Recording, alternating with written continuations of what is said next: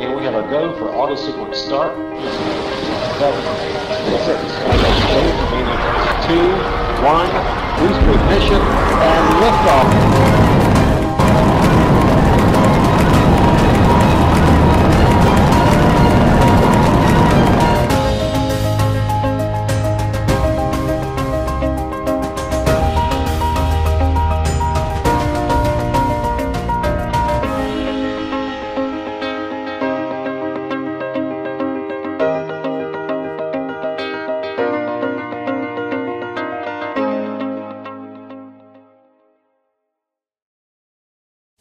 Mission log, star date 10-3-2022. I've discovered a strange, fascinating planet.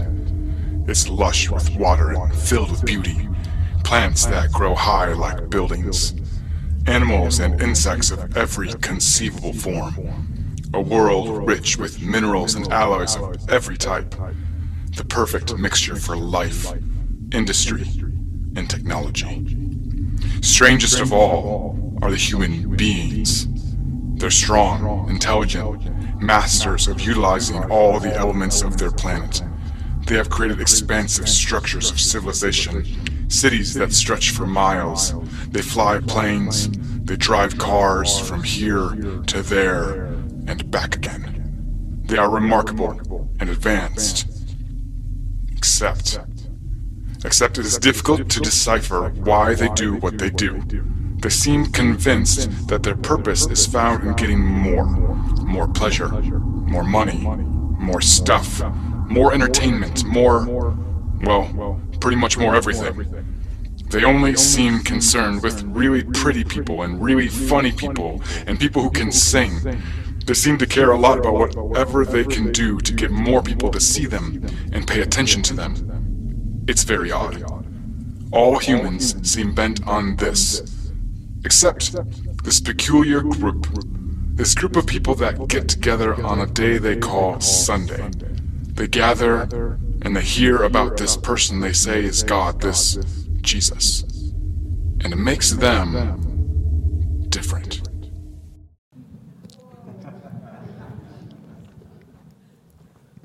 You guys, it's me. You know what's even more funny? That voice you just heard, that was really creepy. That's my voice. Except Kathy Rowan, our program director, took it and made it sound super creepy, which is awesome.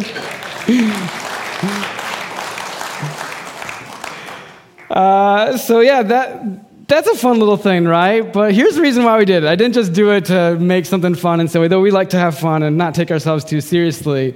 But it brought me to this question. This question is this. As we're talking about this impact series and having an impact, the question is, if someone otherworldly came and visited this planet and began to explore and investigate, would that otherworldly person recognize us?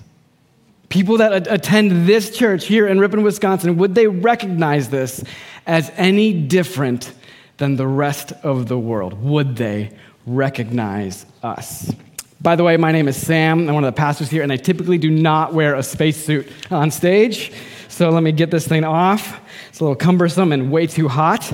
But anyways, as strange as that question is, what's really wild about that question is this is a question that's been answered before in the past. There's this church, this group of people that very early on in the ministry of Jesus and after Jesus had died and risen from the grave, there's this place, this city that the message of Jesus had gotten to. It was a city called Antioch. And Antioch was considered like a world within a city. If you've ever been to like New York City, or if you've ever been to Chicago and seen the different neighborhoods where people from basically every nation are represented in this small little space, then you know what that's like, a world within a city. It's a world within the city, but In Antioch, the lines were still clear. Like if you've been to Chicago and you've walked from one neighborhood to the other, you know that there's a distinct line when you're going from one part of the city to another part of the city, where you're going from one cultural group to another cultural group. And in Antioch, that was still the case. That was the case. Jew would not associate with Gentile, rich person would not associate with poor person, but when Jesus' message showed up, when the message of Jesus showed up in Antioch, something strange started to happen. Something super unique, something very, very weird for the culture and the time. Suddenly, the Jesus followers in that community, in that city, started crossing those lines. They started mixing with people that weren't from their cultural background. They started spending time with people that were from a different socioeconomic background. One cultural group began to be okay with spending time with another. It was strange to the outsiders. Everybody was looking in at this group of people, and they were thinking to themselves, what is going on here? Why are you hanging out with that person and gathering on a Sunday with that person? Why would you do that? It was so strange that all the outsiders began to be confused and stretching for something to call them because they didn't fit in any of the labels they already had. They didn't have any labels. They didn't have any labels for what was going on. They didn't fit nicely into the lines that had naturally been drawn. So they did what any society would do. They gave them a nickname. And the nickname was supposed to be offensive. They called them Christians.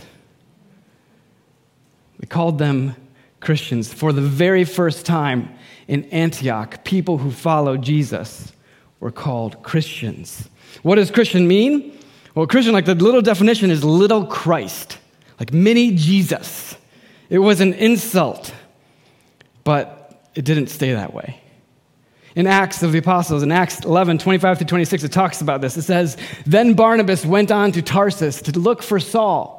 When he found him, he brought him back to Antioch. Both of them stayed there with the church for a full year, teaching large crowds of people. It was at Antioch that the believers were first called Christians." I love this verse because it doesn't say why Barnabas went to get Saul. Just said he went and got him. Just said he went and got him. The verse assumes you know why and assumes you get why. And I think I get it. Because Barnabas was just so excited. He comes to Antioch, sees what's happening, and he's so thrilled with what is happening in this town, in this city, what's happening because of the message of Jesus. He runs off to get Saul, who we later know as Paul, and he's like, Saul, you gotta see this. Like, it's happening. It's really actually happening. Like, the message of Jesus came there, and they started changing the way they're living, and it's amazing. People are taking notice. They're calling them Christians now. Can you believe that? Christians? And so Paul and Saul, they go back to Antioch and they spend that time there. It says this in Acts 11, 22, that this was what happened when Barnabas showed up in Antioch. It says, "When the church at Jerusalem heard what had happened, they sent Barnabas to Antioch. When he arrived and saw this evidence of God's blessing, he was filled with joy, and he encouraged the believers to stay true to the Lord." Filled with joy. He was thrilled because this was living proof. Living proof. This thing, it's really happening.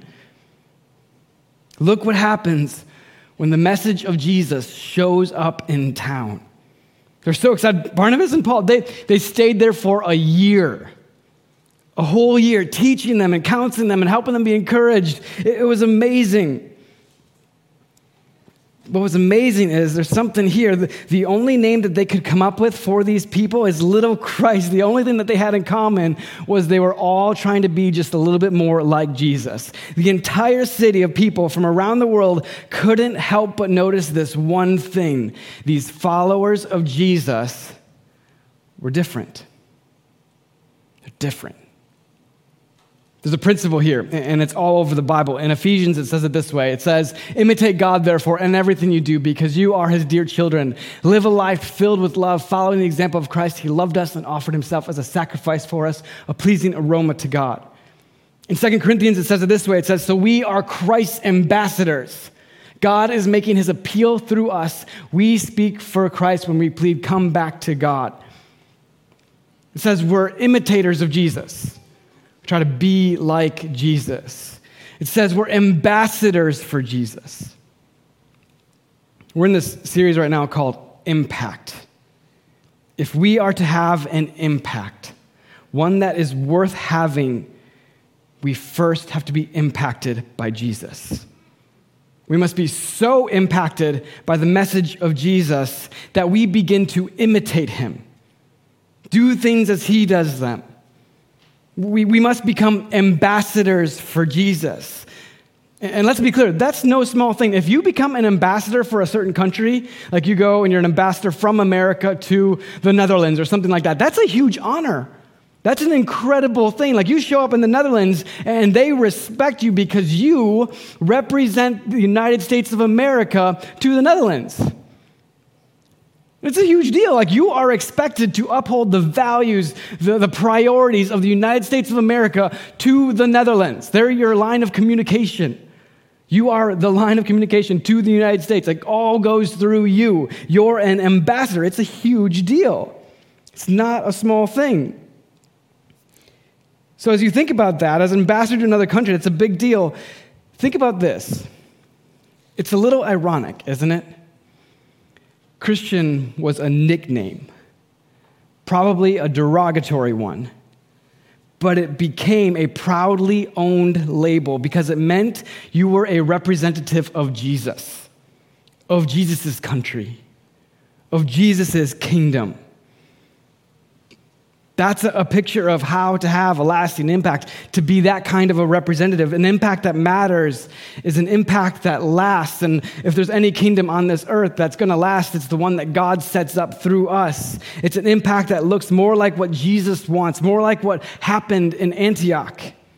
It's something that's recognizably different, right? A person comes from somewhere else and looks in at a group of people. If they can recognize something as different in a good way, that's what we're after here. But as a church community, what does that look like? Like, what does that actually look like? I wish that we could read something and like look at it and say, this is what it looks like. Oh, yeah, we can. So we can do that. In here, it actually tells us, it spells it out. And there's this set of verses. It's in Colossians chapter 3, the first 17 verses. It's a little bit longer, but we're going to go piece by piece through it. And it spells out so beautifully, so fully, what it looks like to be that kind of a kingdom. It starts out in Colossians 3, chapter 3, verse 1. It says, "Since you have been raised to new life with Christ, set your sights on the realities of heaven, where Christ sits in the place of honor at God's right hand. Think about the things of heaven, not the things of earth. For you died to this life, and your real life is hidden with Christ in God. And when Christ, who is your life, is revealed to the whole world, you will share in all his glory." When you've been impacted by Jesus, when you've been raised to new life in him and through him, you find a new standard. Imagine with me for a moment if Giannis, I can't say his last name well, so I'm not even going to try. If Giannis, Serena Williams, or Aaron Rodgers showed up at a high school practice, football, tennis, basketball, whatever it is, right? A high school practice. And they, walked onto the team. Can you imagine? A couple things would happen immediately, right? The first thing that would happen is the team would dramatically improve because they're on it. They're just that good that they themselves can bring a whole nother level of play to the game. But there's a second thing that would happen, too. The second thing that would happen is this. Every player around them would improve. They would improve as well because they see what's possible. They see what it looks like. They have an image of what's possible in their heads, and so suddenly the entire team not only gets better because that one player is on their team, but gets better because they're a witness to something great. Imagine if a musician, like a good musician, goes on tour with a great band. I asked the staff who some great bands were, like they could go on tour with. One said the Beatles, which they can't anymore, but that would be amazing, right? Beatles are pretty stinking good. Can't argue that one. Another person said Nickelback. I'm not sure if that's real or not. Another person said Rush. I think that's pretty cool. Who would be a band that you'd want to go on tour with? Anybody? Shout it out. The Eagles. All right. Anybody else? Nickelback. Anybody else? What's that? Mercy Me. All right. So you've got some ones. I like this. So imagine this. You're a good musician, and you go out on tour with this band, and whoever you said, they're all good enough to tour nationally and globally. Think of how much your perspective on what good is would change. You'd come back, and your level of thinking of what good is and high quality and a great musicianship, it would be infinitely higher, right? So much higher because you got to be in the presence of people who are incredible at it. The point is this. When you keep your eyes fixed on heaven, you are constantly reminded of what good actually is, what healthy actually looks like. You bring yourself and others closer to that. C.S. Lewis said it this way. He said, the apostles themselves who set on foot the conversion of the Roman Empire, the great men who built up the Middle Ages, the English evangelicals who abolished the slave trade, all left their marks on earth precisely because their minds were occupied with heaven. The degree to which Christians have been able to imagine a better world is directly linked to their having heaven in view. This has happened throughout history. The Christian impact on the world is astronomical. It's astronomical. It's so big. It's dramatically more significant than any other group on the planet in the history of the world. It's Christians who have been responsible for any progress made towards the eradication of global poverty, access to water, healthcare, food. Christian organizations have, throughout history, spearheaded those desires, those initiatives. Followers of Jesus hold heaven in view, and because of that, they can imagine a world that looks like heaven and enact it. And make it happen. In fact, it's what we're called to do, to be ambassadors for a heavenly kingdom. When we experience and live with our eyes set on heaven, it blows away what others believe is possible here on earth. It just doesn't compare. They're not in the same league. We simply live by a higher, more heavenly standard, which is why Paul continues and says this next stuff is super important. He says, so put to death the sinful earthly things looking within you. Have nothing to do with sexual morality, impurity, lust, and evil desires. Don't be greedy, for a greedy person is an idolater, worshiping the things of this world. Because of these sins, the anger of God is coming. You used to do these things when your life was still part of this world, but now is the time to get rid of anger, rage, malicious behavior, slander, and dirty language.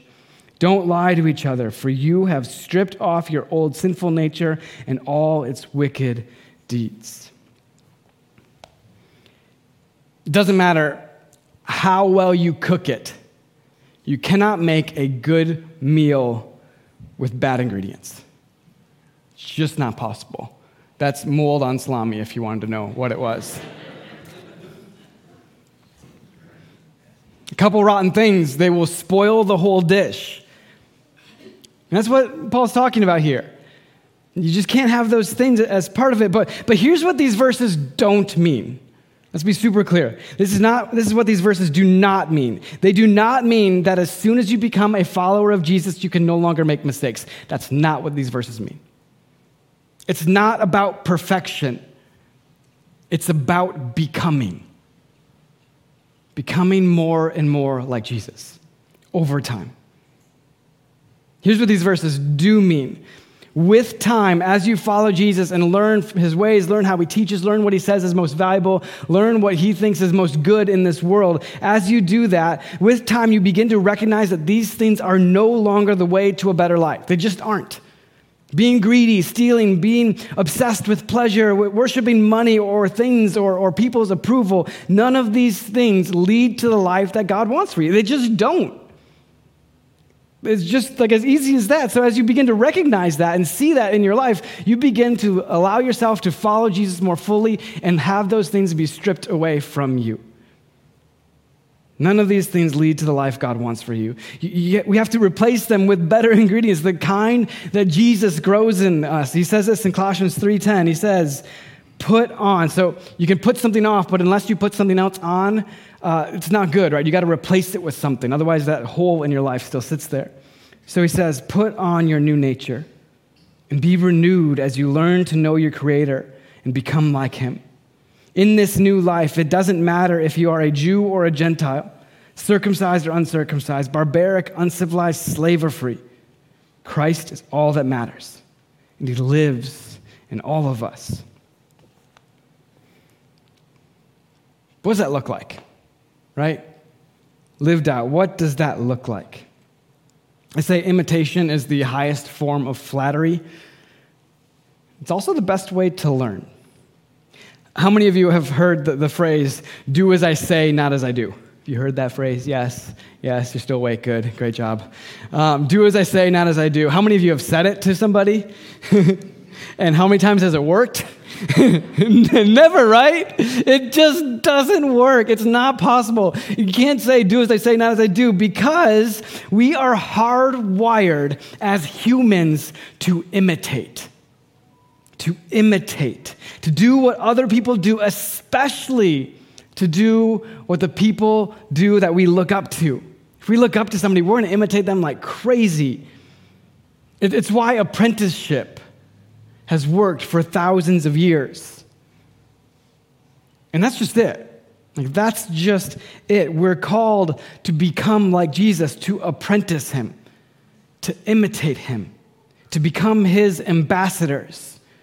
That's how the Christian church in Antioch was recognized as different. It's how Christians for centuries have stood out in the best possible ways because they live like this. As we continue, it says in verse 12 through 15, it says, since God chose you to be the holy people He loves, you must clothe yourselves with tenderhearted mercy, kindness, humility, gentleness, and patience. Make allowance for each other's faults and forgive anyone who offends you. Remember, the Lord forgave you, so you must forgive others. Above all, clothe yourselves with love, which binds us all together in perfect harmony. And let the peace that comes from Christ rule in your hearts. For as members of one body, you are called to live in peace and always be thankful. If I'm honest with you, when I read these words and I think about someone reading them from outside of our world of believing in Jesus, those directions are just plain weird, strange. Very nice for you to live in your little bubble, but in the real world, those things, they don't work, right? Who forgives people like that? Who is merciful like that and still gets the raise? What group of people chooses gentleness and humility and still are actually respected? Which organizations actually value peace over profit? This is strange. This is weird. In the real world, this stuff is wild. Who would say this stuff in the real world? Almost nobody. And yet I read these words, and I don't know about you, but they just seem right. Right. In a deep soul, body way, right. This is it. Like someone showed up from another planet with a space helmet on, and they'd be able to pick that group of people out that live like that and say, that's not like everybody else, but that seems right. That seems right. It's the right way to live. So how, as people who show up on a Sunday morning when there's a million other things you could be doing, how do we get motivated to live that way? And for that, we need to step into the final two verses that we're going to look at today. And these final two verses are a summary of the first 15 verses that we've just read of Colossians chapter 3. And these two verses, they describe first and foremost what a Sunday service should be all about. And number two, what I believe the mission of our church should be. You ready? Yeah? Nod your heads. I'm going to wait. All right, good. All right, good deal. Here we go. Colossians 3, 16 through 17. It says this: "Let the message about Christ in all its richness fill your lives. Teach and counsel each other with all the wisdom he gives. Sing psalms and hymns and spiritual songs to God with thankful hearts. And whatever you do or say, do it as a representative of the Lord Jesus, giving thanks through him to God the Father."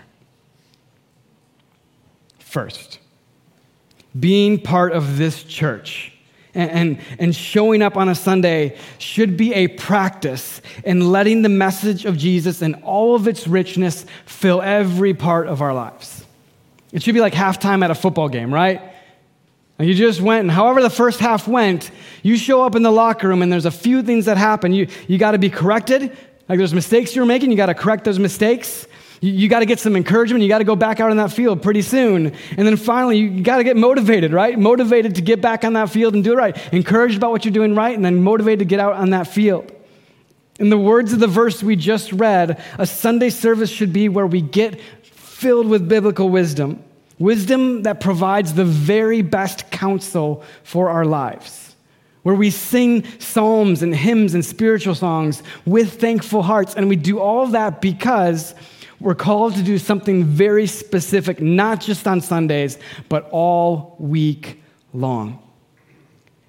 And it's summarized in that one verse we just read where it says, "And whatever you do or say, do it as a representative of the Lord Jesus, giving thanks through him to God the Father." That's it. Right there. That's it. That, I believe, should be the mission of our church. It's been a focus for the year already. You've heard me say it countless times already, to represent Jesus well. And as we've used that as our focus for this year, it has blown away my expectations and hopes for what it would do for our church and how we would lead our church. And as we've taught on it, as we've wrestled with it, as it's come out in just the normal casual conversations when we've been talking and you just say it because you've been wanting to do that yourselves, and personally I've done it as well, it's inspired so much. The statement, to represent Jesus well, it's so simple, right? It's like three, four words, if you want to put a 2 on there in front or not. It's so simple. But it embodies the biblical call to imitate Christ, to be his ambassador, to be a community like Antioch was in Acts chapter 11, where a ragtag group of people as diverse as the city itself is filled with joy and thankfulness because they received the message of freedom in Jesus, and it has changed everything. It's changed everything, even the social fabric of the city. It made them recognized as distinctly different in the best possible ways. To represent Jesus well is what we're called as Christians to do. And so today, I'm announcing to you, and actually this is like a formal-ish announcement. It's a formal announcement. We do things very informal here, so this is weird for us. But I want to announce to you, with the full support of the transitional leadership team. Also, I've had conversations with all of the leadership team who were with Mike just a little bit ago, and they've all talked their excitement about this as well, and even with conversation with Pastor Mike himself, who was excited about this, that the members of RCC, if you're a member of RCC or if you become one, will vote in January to update RCC's mission statement. The current mission statement is this: it's to help people take their next step in developing their relationship with God. In January, members will vote to officially update it to this, to represent Jesus well. That's the short version, and I think it's a version we can all own for ourselves. But there will also be a longer version that will help guide our church as a whole, and the extension is this: to represent Jesus well on every city street and in every social circle in Ripon and the surrounding communities. This will give us focus and clarity and the ability to know if we're actually achieving the mission as a church, which we'll talk more about later. But a quick side note, maybe you've been here and you've heard the next step language and you like that. Don't worry, that's not going anywhere. Let me give you an example. It's more so just the how. So if you're here this morning, like, I'm not sure about this Jesus guy. I don't know if I believe in him. I'm not sure if I want to follow him yet. Well, here's the thing. If you're wanting to represent Jesus well, your first next step is to get to know Jesus. That's your first next step. And then you can decide if you want to take more steps or not. But that is a path toward development with the ultimate mission of representing Jesus well to our families, to our communities, et cetera, et cetera. Here's why I'm so excited about updating our mission to represent Jesus well. First, it's deeply biblical. Even though it's only a few words, it's super theologically correct and super theologically leading for us in a good way. It's memorable. I've heard it come out in so many conversations, and I love it because I can tell it's something that you and I can attach to and be excited to do as we're living out that way.